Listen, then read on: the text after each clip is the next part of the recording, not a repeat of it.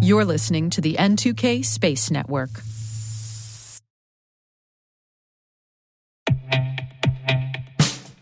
And now, a message from Cyberbit. Mastering cybersecurity is like mastering a sport. You build muscle memory through rigorous practice, then you train as a team to foster cohesion while operating under pressure. Like athletes, cybersecurity professionals thrive on hands on simulation. But traditional courses, certifications, and open source labs won't build you a winning team. You need Cyberbit.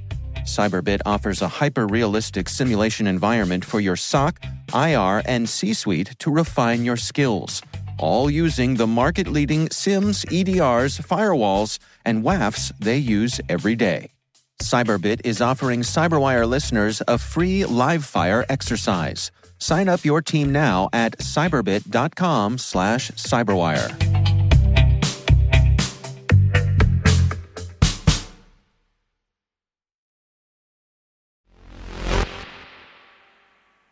T Minus launched in April this year with quiet fanfare, but we've had over 100,000 downloads since we started, and we appreciate you, our growing audience. So, as we grow now, we're also going to try something a little different for our Friday episode today. Brace yourself. The geek, the nerd, and the wonk will be on today's show to do a look at our fave stories from the week that was. But who's who? well, we'll let you decide on that. T minus 20 seconds to LOS speed risk. Go for. Today is July 21st, 2023. I'm Maria Varmazis. I'm Alice Carruth, and this is T Minus.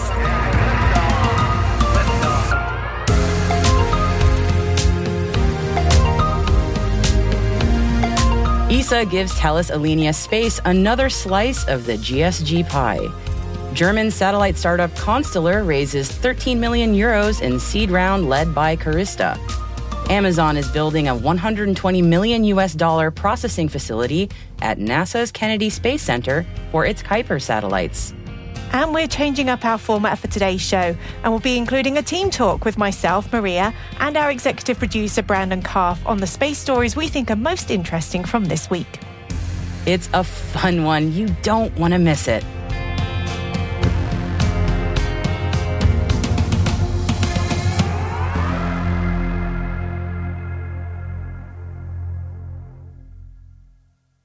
Now, happy Friday, everybody. Let's take a quick look at our Intel briefing for today. ESA's next generation of PNT infrastructure continues to take shape with new contracts announced today supporting the Galileo second generation. Not a big surprise that Thales Alenia Space, which is already making half of the new Galileo second generation or GSG satellites, also just won a contract with ESA for GSG's ground segment system engineering activities, and also mission cybersecurity.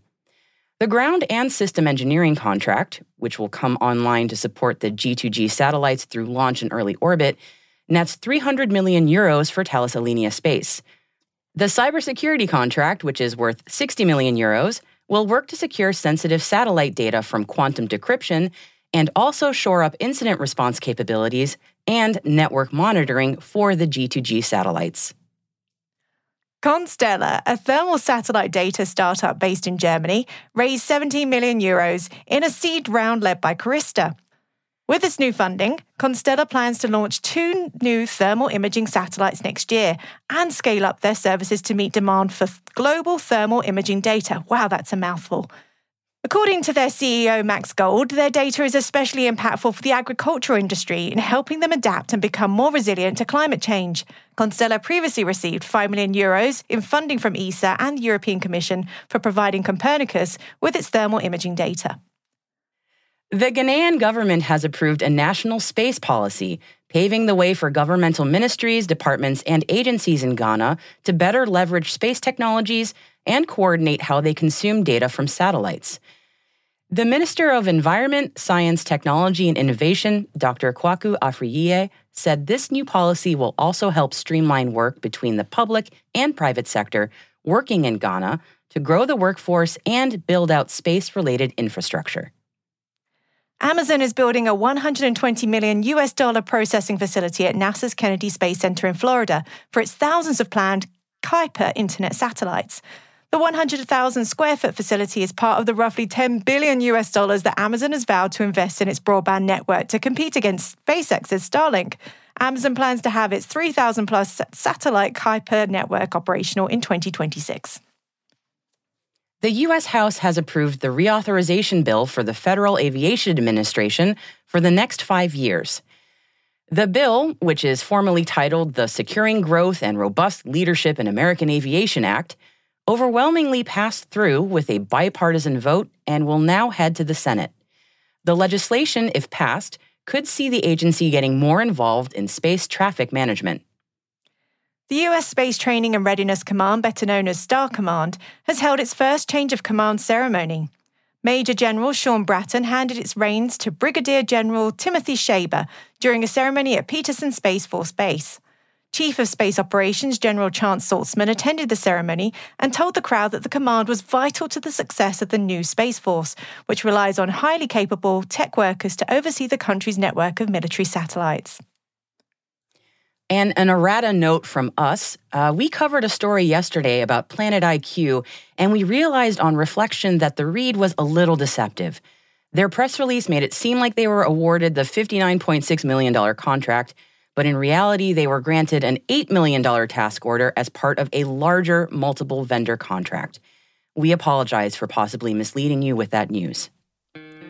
We couldn't finish up on the read for today without mentioning that SpaceX's Booster 9 has arrived at the orbital launch site ahead of the static fire next week. Eek! The rollout is a key milestone in the campaign ahead of the second flight of the world's most powerful rocket, and we can't wait to see that bad boy back in action.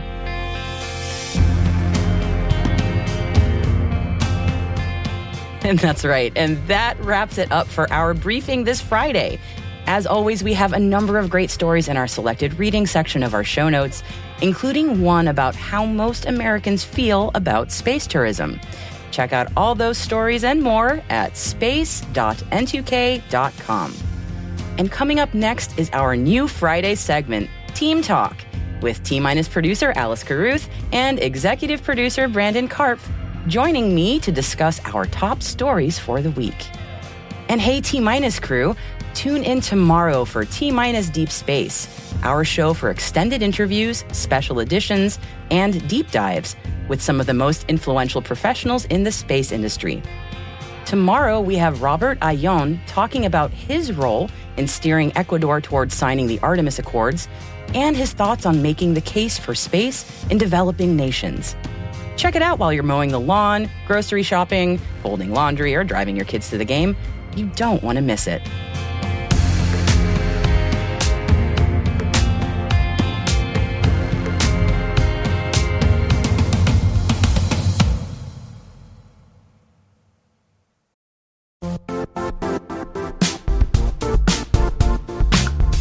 And now, a word from our sponsor, Zscaler, the leader in cloud security.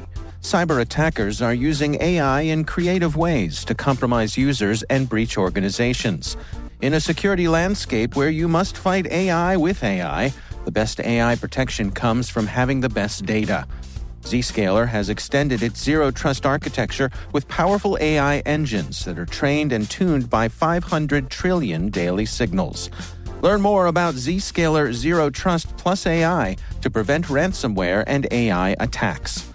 Experience your world secured. Visit zscaler.com slash zero trust AI.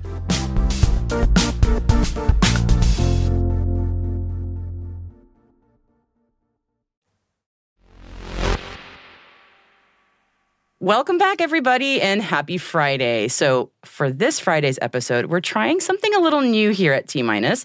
It's a new weekly segment that we're calling Team Talk, where T Minus producer Alice Carruth and executive producer Brandon Karpf are joining me on the mic to chat about our favorite space stories for the week. Alice and Brandon, welcome. So, let's dive in. Alice, let's start with you for our favorite story of the week. Tell me about your pick. So, we didn't actually cover this story in our news headlines this week, but I picked it because, as you know, it's something that's very precious to me. But Virgin Galactic has announced its first passengers for its private flight. They're setting the date of August the 10th. It's the first flight to take tourists to space. Um, and they also announced the people that are going to be on board, which is what I find really fascinating. So, first time ever, they're going to have two women from Antigua going to space. And the one that also really excites me is Jon Goodwin, who is an 80 year old former Olympian who also has Parkinson's disease. So, a completely different sort of person to send to space. Have you seen a bit of concerns over that choice? It, I mean, it seems a little controversial to me.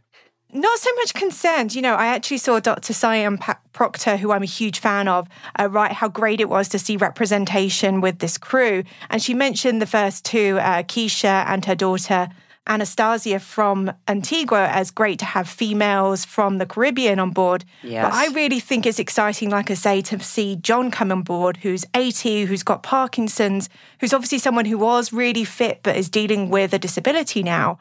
Yes. And also, I mean, not to put too fine a point on it, but his age. I always think of astronauts as like pinnacle of human physical, uh, you know, all that goodness. But, you know, you've got someone who's in their 80s. That's awesome because you hear people going, oh, I'll never go to space. I'm too old. Well, maybe maybe that's not the case anymore. so I don't think he's going to be the oldest. I think that still lies with Captain Kirk. But it is exciting the to see. Yeah. Yes, the shat.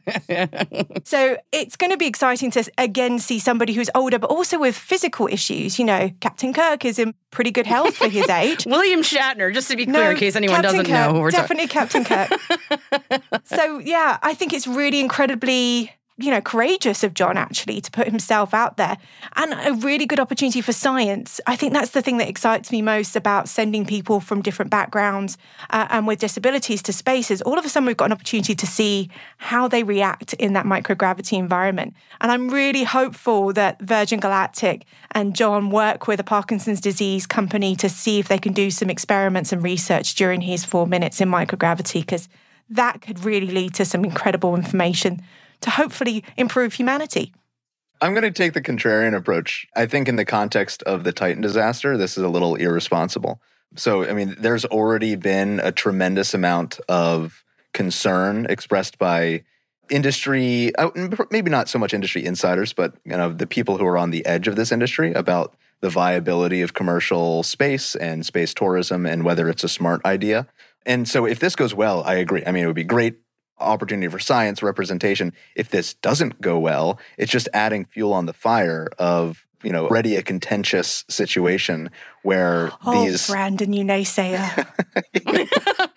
I'm just going to let you two fight. Well, All right, it I'm just, just gonna go. You know, they're they're still trying to convince folks, especially Virgin Galactic, that this is a viable market and that it's something that people not only will want to do but will spend the money on, and that it's worth investing in. You know, if you look at their capital structure with how much investment they've taken just to get to this point, I mean, they're they're already in a tenuous position. So maybe that's part of the the risk decision.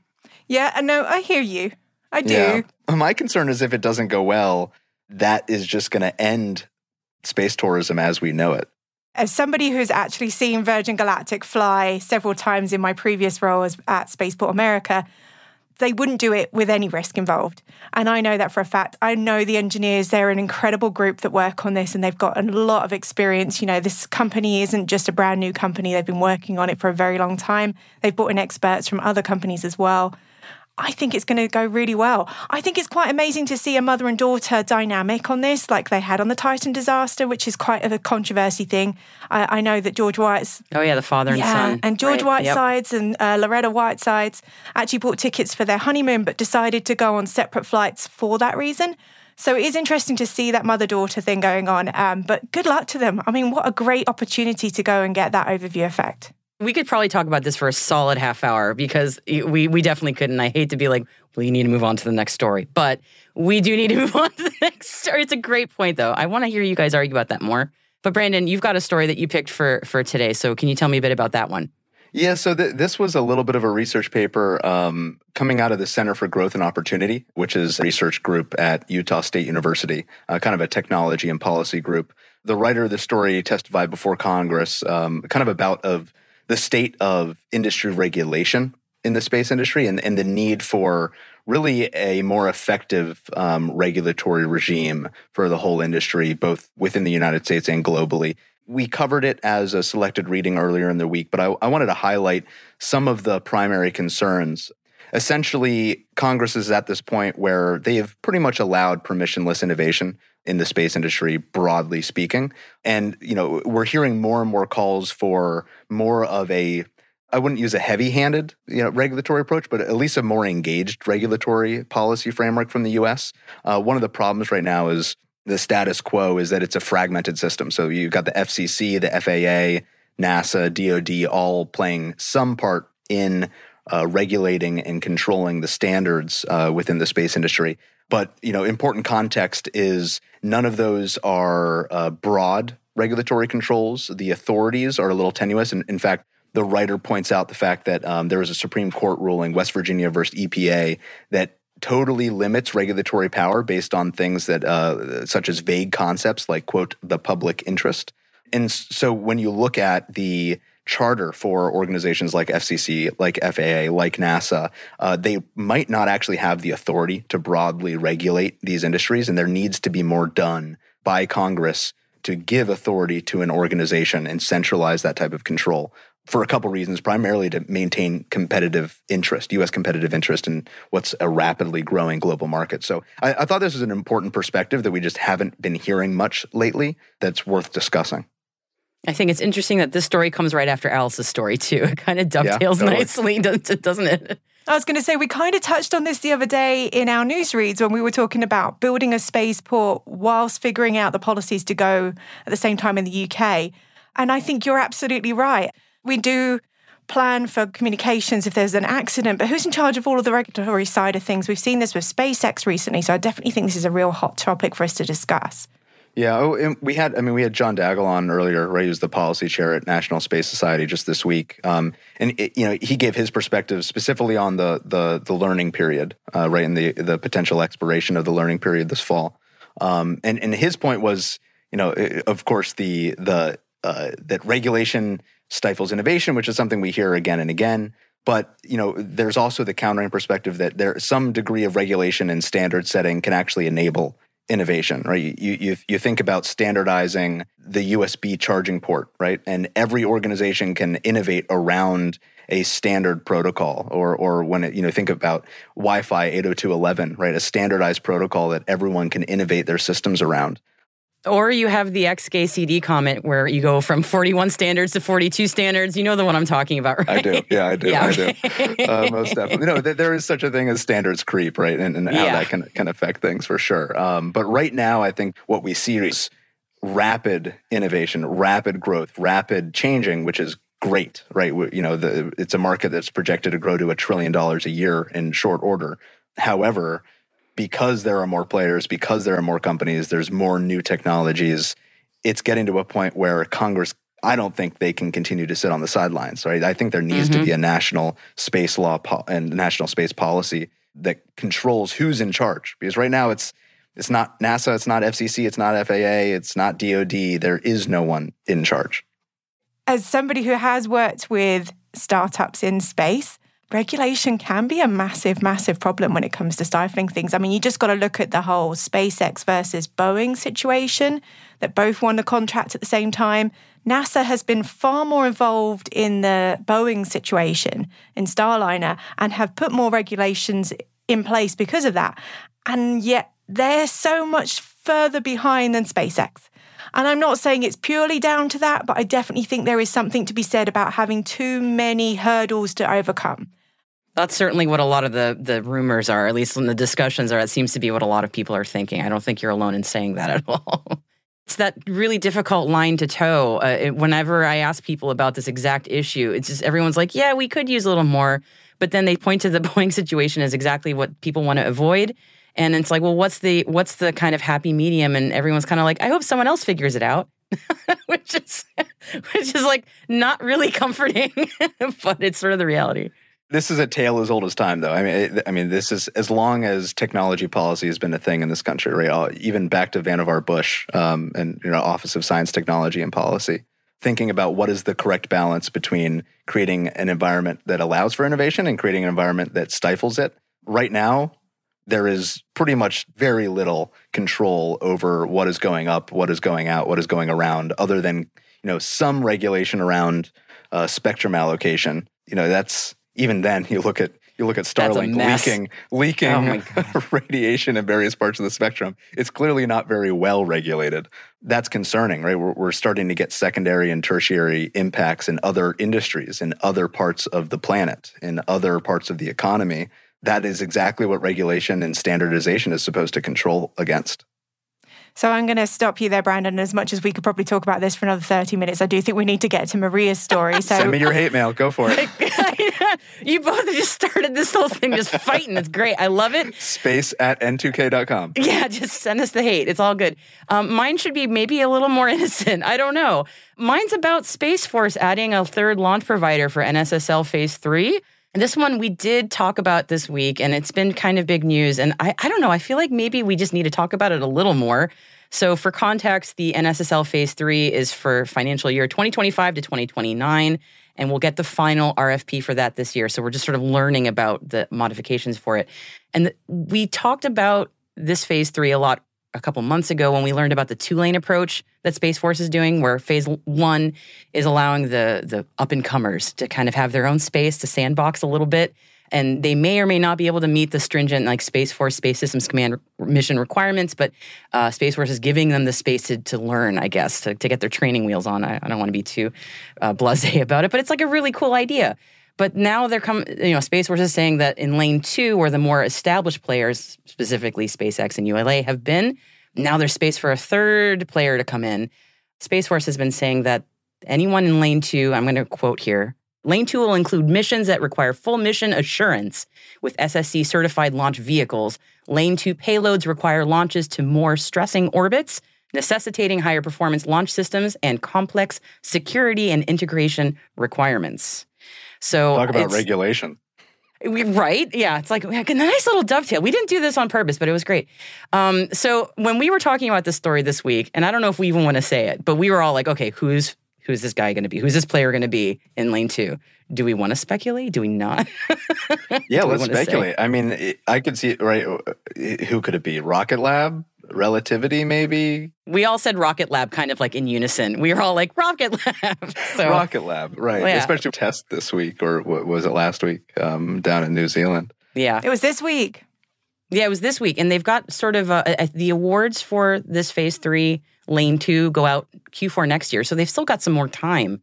I'd be curious. Did they specify the type of orbits? I, mean, I know they said more strenuous orbits, but they actually specify which ones? Because I think that really is the driving factor there. No, the RFP ha- is kind of in the draft phase. You know what it's like with this RFP process, and we've talked about the process before and how ridiculous it is. So I do feel for a lot of these companies. So they're just going through the drafting, and now the draft is saying that it's been updated and it's going to add this third in. So we don't know the particulars yet. I don't think the details have been released. Yeah, we'll know by the end of this year, it sounds like. But I'm just wondering what this means for like ULA. I mean, for SpaceX, it's like, okay, they've got more competition. What about for ULA? Because there's been sort of like people are nervous for them. What does Yeah, this mean? Is it's someone really a nipping at their heels? replacement for ULA as opposed to a. Ooh, Phil? you really Oh, could are you being imagine? controversial today, aren't you? Well, they're, I mean, they keep delaying their rocket. I mean, ULA is having problems. Uh, that's normal in space. We've had this conversation. Del- you know, there's one thing that's inevitable when it comes to space is delay. Yeah. Right. Okay. I don't buy the rosy picture coming out of, you know, that Tory Bruno's painting for everybody over there. I, I like your skepticism. I think it's warranted. So, are we imagining a world where this announcement goes out end of next year and it's SpaceX, Rocket Lab, and some company that's not ULA? Possibly. Maybe then that gives the opportunity for relativity. Who knows? I mean, there are some really big players coming up that could possibly make huge differences in the next year. We just don't know. It's a massive speculation. It's for all of us to get excited about and wait and see, really. Yeah, yeah, it's and it's really interesting to me that in the uh, the article about this, it was based on industry feedback and the need to increase resiliency in the face of pacing challenge from countries like China. It was just like literally, we're watching what China's doing and we're going, oh bleep, um, and just let's let's get let's ramp up those capabilities as fast as possible. I think when it comes to this for the for the launch provider that they select, it it sounds like it's going to come down to those the orbit requirements, like what the, what orbits the rocket has to reach. To me, that's the hardest engineering challenge. Obviously, SpaceX has proven that they can reach whatever is needed. ULA has been able to, um, and, and so for this third, it's obviously not just Leo. They got to get to geo. Right. They, they're going to have to get to geo. They're going to have to get to a highly elliptical polar orbit. Um, when we think about what the government is interested in, right, this proliferated warfare architecture, like these satellites are going to be in all of these different inclinations. Some of them are very hard to get to. That's to me the biggest challenge for this next provider. So it's probably whoever proves that they can get to those orbits first. And f- how fast they can do it. Yeah. Yeah. Yeah. Yeah. And also the speed at which they can ramp up. So I guess we'll be watching with great interest. Uh, well, Brandon, Alice, this was amazing. What a great team talk. Very just slightly controversial. We're going to get Just some great hate mail. I, I just love it. I hope. that means people We are do listening. It's great. No hate mail, but we do love feedback. So if people do want to contribute to the conversation, they can always email us space at n2k.com. Let's do it again next Friday, everybody. This was awesome. Have a great weekend.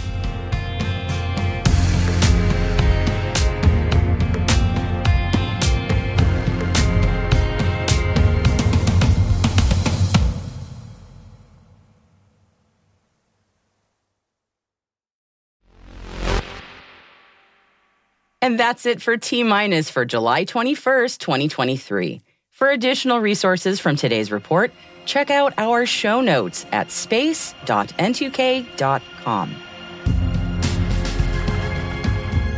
We'd love to know what you think of this podcast. You can email us at space at n2k.com or submit the survey in the show notes. Your feedback ensures we deliver the information that keeps you a step ahead of the rapidly changing space industry. And we're privileged that N2K and podcasts like T Minus are part of the daily routine of many of the most influential leaders and operators in the public and private sector, from the Fortune 500 to many of the world's preeminent intelligence and law enforcement agencies. N2K Strategic Workforce Intelligence optimizes the value of your biggest investment, your people. We make you smarter about your team while making your team smarter. Learn more at n2k.com. This episode was produced by Alice Carruth, mixing by Elliot Peltzman and Trey Hester, with original music and sound design by Elliot Peltzman. Our executive producer is Brandon Karpf. Our chief intelligence officer is Eric Tillman. And I'm your host, Maria Varmazis. Thanks for listening. Have a great weekend.